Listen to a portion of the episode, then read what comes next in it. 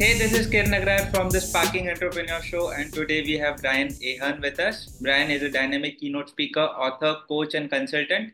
He is one of only a dozen individuals in the world who currently holds the CMCT Cialdini Method Certified Trainer designation and one of just a handful to earn the CPT designation. Brian's passion is to help you achieve greater professional success and enjoy more personal happiness. So, with that being said, let's hear it from Brian. Brian, welcome to the show. Thank you for having me on. I'm excited to have a conversation.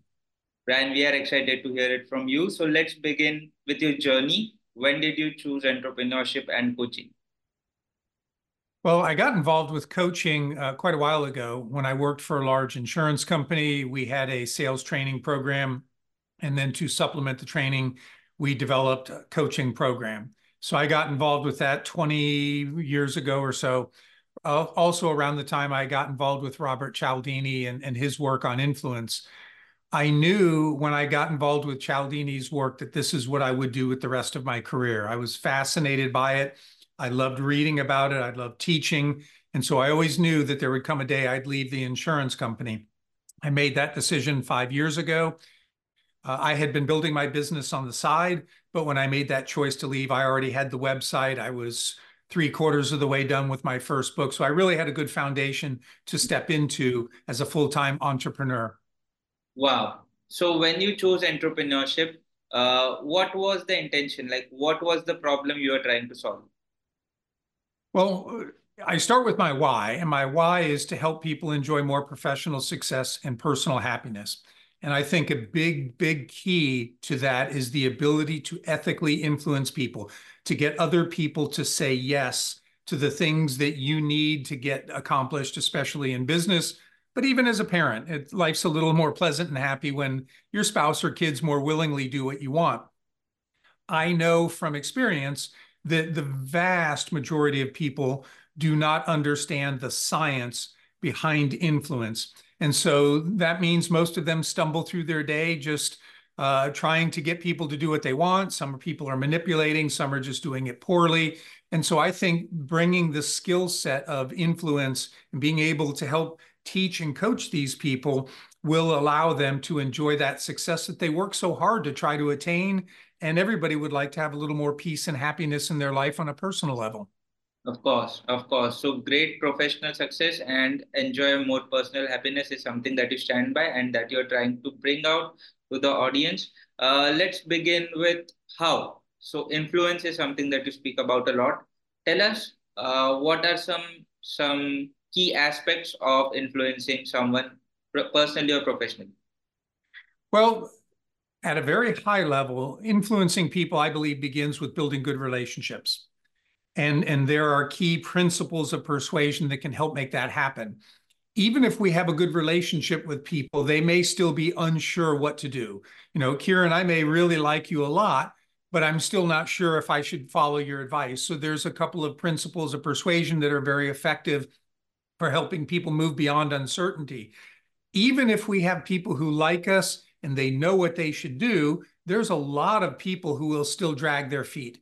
It could be a fear of change, it could be many different reasons, but sometimes we then need to motivate them to take action. And there are some principles that are very good for doing that. So, at a very high level, that's where we start with relationship building, dealing with uncertainty, and motivating people to action.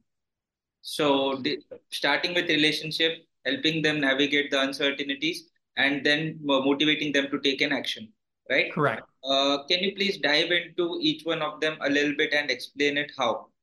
Sure. So, in building relationship, the first thing that we start with is what's called the principle of liking. And all of your listeners will understand this. It's easier for people to say yes to them if those people know and like them, right? So, we focus on helping people build relationship through this principle of liking. But the key here is, Kiran, it's not that I am trying to get you to like me. It's that I am doing whatever I can to come to know and like you. Because once you begin to get a sense that, hey, that guy Brian really seems to like me and seems to care about me, that's what opens you up to the advice that I may be sharing with you. Mm-hmm. Um, it's not that hard to get people to like us. I mean, we can offer genuine compliments, we can talk about things that we have in common. But my focus is always telling people don't do it to get people to like you. Use that psychology so you come to like them. And again, that opens them up. So that's the first principle that we talk about. Another principle that, that works well for relationship building is called reciprocity. So if I do something that genuinely is beneficial for you, if you're like the typical person, you probably feel some sense of, wow, that was really nice. You want to repay the favor. And I'm not helping you just to get you to do what I want. I'm helping you because I've invoked the principle of liking and I've really come to know and like you. So I want to help you. So what I'm doing, my giving for you is now genuine and authentic. And again, you receive it differently. And so your desire to repay that favor, so to speak, or to want to help me uh, comes from a very good place. And so we've formed this, I call it a virtuous relationship because I've come to know and like you. I'm genuinely wanting to help you. And you're starting to like me and genuinely want to help me. And together we can accomplish much more. Mm-hmm. So, those are two principles that we talk about most often when it comes to building relationships. Wow. So there is a lot of research, I suppose, that has gone into it to bring out these these simple sentences that will help individuals like us to understand influencing to a much better extent. How about masses? Uh, so individually, it's uh, we have gotten some insights, but if we want to influence this ma- influence masses, are there any strategies there as well? Well, I think when you're influencing masses, so for example, if I am speaking from a stage and I'm trying to influence those people to uh, do some of the things that I will be sharing, I think certainly being an authentic individual um, helps them to relate. If I can bring forth some personal stories, so I've been married for 37 years, our daughter just turned 28, she got married. If I can weave these personal anecdotes into the things that I'm talking about, all of a sudden People who are married can relate to me. People who have raised children can relate to me. People who have participated uh, in a family wedding uh, recently can can start to understand me more. And so I try to be very uh, open about who I am and authentic. Uh, there are times where I talk about certain subjects on stage and I have to pause because my voice breaks and I can feel that I'm tearing up because I love my wife so much or I love my daughter. And if I talk about them, um, people connect with that mm. and and all of a sudden they're they're saying like this guy is like me and so they want to hear what i have to say so th- i i try to do that um, even individually but when i'm going to be on a stage i realize it's very important for me to be very open and authentic. Wow. Got it. So brian uh, can you please speak about clients a little bit? Tell us about whom do you work with and how how do you serve them the best? So my my marketing efforts primarily go towards insurance companies, insurance agencies, and insurance associations. I spent almost 35 years in that industry. Uh, I understand the mechanism of insurance, homes and autos and businesses and things like that. Uh, so that's a huge market here in the United States. And I can spend an awful lot of time just reaching out to those. I do have clients outside of insurance but most of the time they find me because of my association with Dr. Cialdini. Mm. So, for example, I worked with a hearing aid company that's um, headquartered in Germany, but they have a North American operation. The one of the co-founders had read Robert Cialdini's book many years ago, and he knew that these principles could help them do a better job in terms of their marketing and selling of their products. And so he located me on LinkedIn, and I started working with them. But with limited time, I am going to focus most on the organizations that I will have the best opportunity. And when they see that I have all of this experience in insurance, they are much more open to talking to me than somebody who's never been in the industry. Within that uh, arena, the people that understand this the best, they get it quickest, are salespeople. Mm-hmm. Salespeople realize if they talk differently to a client and they're able to get the first meeting or overcome an objection or close a sale, they make money. And so they tangibly see how this skill of influence can impact them. Uh, but I also do a lot of work with underwriters, people who are in claims, uh, leaders. So there's just a very broad application for what I do.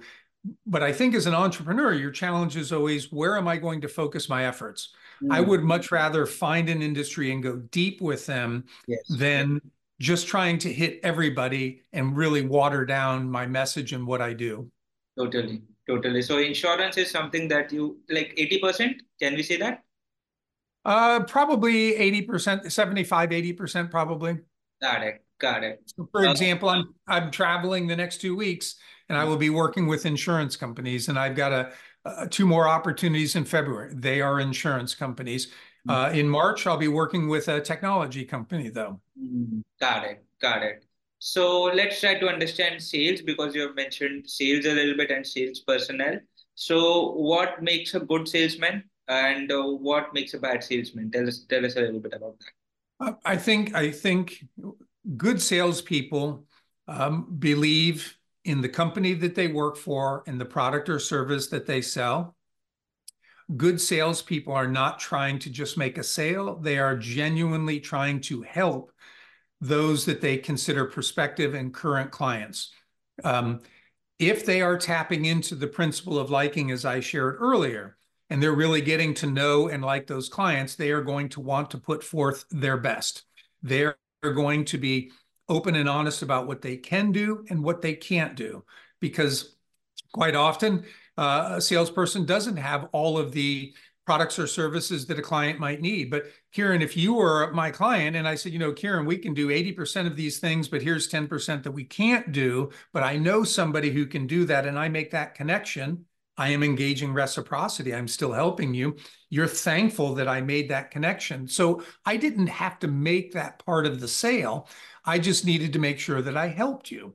And mm-hmm. so I think that the good salespeople are looking to to genuinely help and then the next thing I'll say too is they they know how to ask good questions and they spend the vast majority of their time listening to their clients so that they can fully understand them so they can bring the best solutions to the table possible. Got it. Got it. So listening is one of the most important skills and being likable and likable could be done by liking the other person, trying to like others. Uh, if we were to ask you about a success story, from a client now. Uh, so first tell us about, do you work with B2B clients or do you go B2C? And then tell us about a client success story. Um, I do both. Uh, for example, a lot of the insurance companies that I work with, they are marketing their efforts towards the independent insurance agent. So mm. that's not the final purchaser of the product. Mm. But I do a lot of work with agents. And then the agents are the ones who are dealing directly with the consumers. Mm. So it's just a matter then of taking the the principles, these universal principles that we talk about, and and helping them understand how to apply it in their business model. Mm. As far as a success story, uh, one of the ones uh, business success story that I'm most proud of. I worked with an insurance agency that was in a suburb of St. Louis, um, in the state of Missouri, and they were looking to move their operations into the city. So they wanted to move out of the suburb into the city. They had these plans for a building, and they were in a contentious relationship with the individual who was, for lack of a better term, on the Historical Preservation Society for the city. So they were going to build this beautiful new building, and they said, you know, um, they're complaining this person's complaining about the height of the fence and where the door is going to be and, and all of these trivial things. Uh, it could have been an exertion of power. This person might wanted to exert their power but nonetheless they weren't able to get the deal done. So we were having a coaching session after the training. We were talking about all of this. And at some point it occurred to me and i said you know it seems like you both want the same thing you want a building that your customers and clients will be proud to come to. The city wants a building that that the residents of the city will be proud of, that will preserve the, the history and, and things like that. So I think you both want the same thing, and that's what you need to focus on. Mm-hmm. So uh, about a week later, after the training, they were going into their negotiations, and I got a number of texts from one of the family members. It was a family-owned business saying, hey, we're going to go into the negotiations today.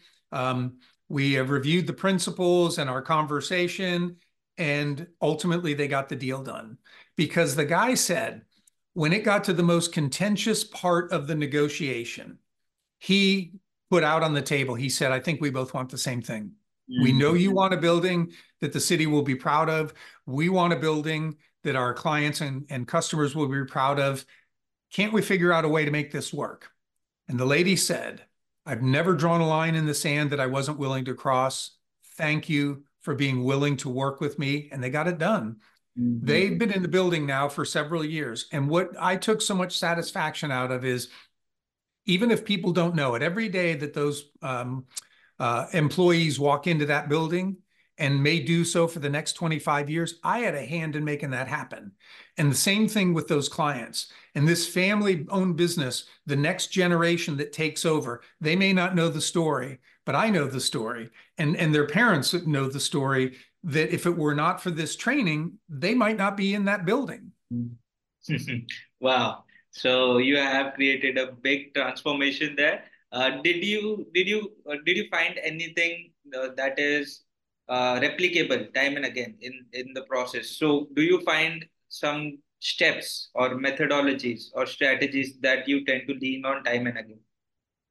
Um, I think when you go into a situation and you are stepping back from it to say, okay, what's what do I really need to do here? do I need to build a relationship? Or do I have a good relationship and they're in the state of uncertainty? Or maybe I even have good relationship, they're not sure what to do. We need to focus on uh, motivating people to action. That thought process serves most people well in almost every situation because it begins to inform you as to which of the seven principles of persuasion you should be focusing on. Because a big a big challenge that people have, seven is not a lot to remember but when to use them is the critical thing. Mm. And so if we give people a framework for how to use them, then they are much better off. Now, that's one application. When I work with salespeople, we start at the prospecting all the way through closing the deal and getting referrals. At every step, there are certain principles that will be more effective than others. And a third framework that I teach people is when you're dealing with different personality uh, types, there are different personalities that respond to these principles differently. So ultimately, I can give people of three different frameworks depending on what position they're in, if they're in sales or if they're not. Um, so that's how we approach it. Got it. Got it. So you are also an author, Brian. Uh, tell us about the books. How many? So I've written uh, three books that have been published. I've got an ebook that that when people sign up for my blog, they get a free copy of the ebook, and I have a fourth book that's coming out this summer.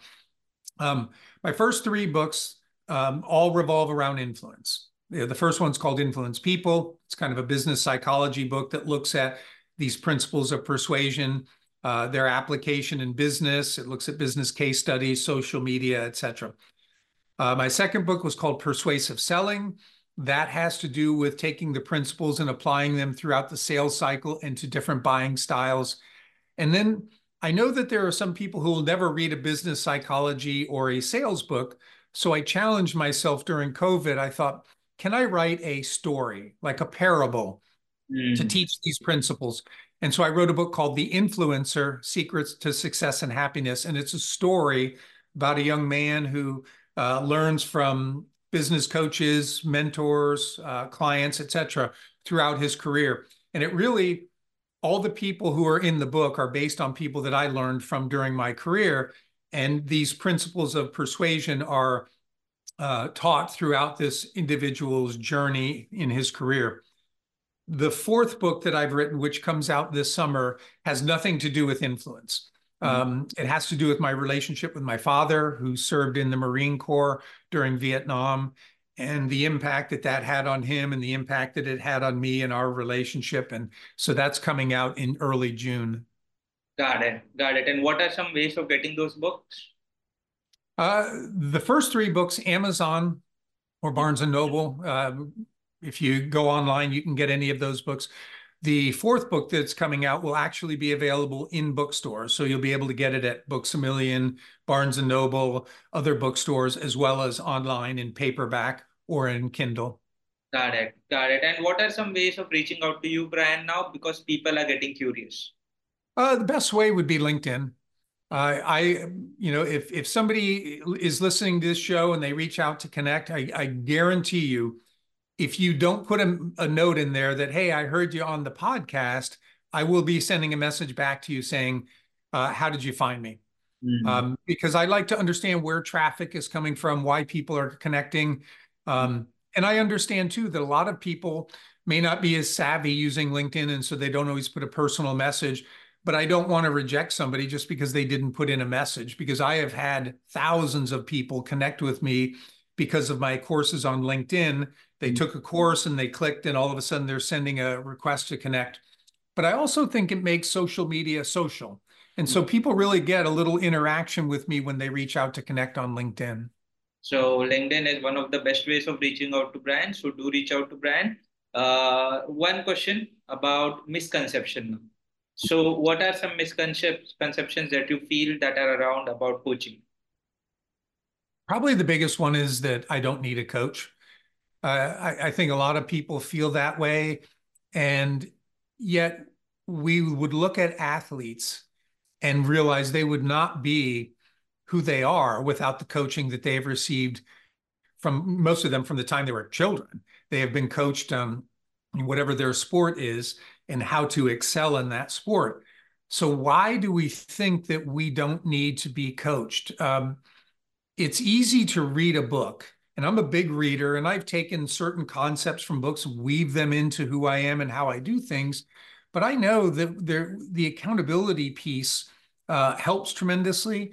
I know that a coach can ask questions that make you go, huh, I never thought of that before. And so it's stimulating new thinking and new possibilities. So the biggest conception would be I don't need a coach. And yet I think everybody does, maybe not all the time, but periodically to help them stimulate growth, have accountability, and, and be the best version of themselves. So I don't need a coach is a big misconception because everybody needs a coach. It's more of a need than a want. Uh, th- that leads me to the final question for the day, Brian. Tell us about the action steps. So, for an entrepreneur uh, listening to this conversation or uh, anyone in general, what are some action steps you would suggest they take after listening to this conversation in order to either grow in life or to grow in business? Well, as I said earlier, I, I think that the ability to ethically influence people is a big key to your professional success and your personal happiness. So I would say next steps, people should explore whether or not they want to get involved to learn more. Certainly they could pick up my books and that's a, a, first like baby step forward. Uh, but I would encourage them to take a look at the Cialdini Institute. Now, if you connect with me, I'd be happy to share more information. But through the Institute, you can get that in-depth, self-paced online learning from Dr. Cialdini himself and you have access to that course for a full year once you go through it. So you can go back and continue to review it. There are also opportunities for people to um, do online live sessions where Dr. Cialdini is uh, talking about different concepts and answering questions. So to me, that would be the best step somebody could take if they realize I need to be better at this skill of influence. Totally, totally. So do reach out to Brian, get the books, and then research about the Cialdini Institute, you may reach out to a Brian and ask him the same. Uh, tell him that you found, uh, reach out to Brian and tell him that you found him on the Sparking Entrepreneur Show. Uh, say hi. So thank you so much, Brian, for such a great conversation. It was a pleasure to meet you today and an honor to host you. Thank you. I appreciate the invitation. It was nice to get to know you. Thank you again. With that said, I am your host, Kiran Nagrar, signing off for the day. You guys take care. Bye, guys.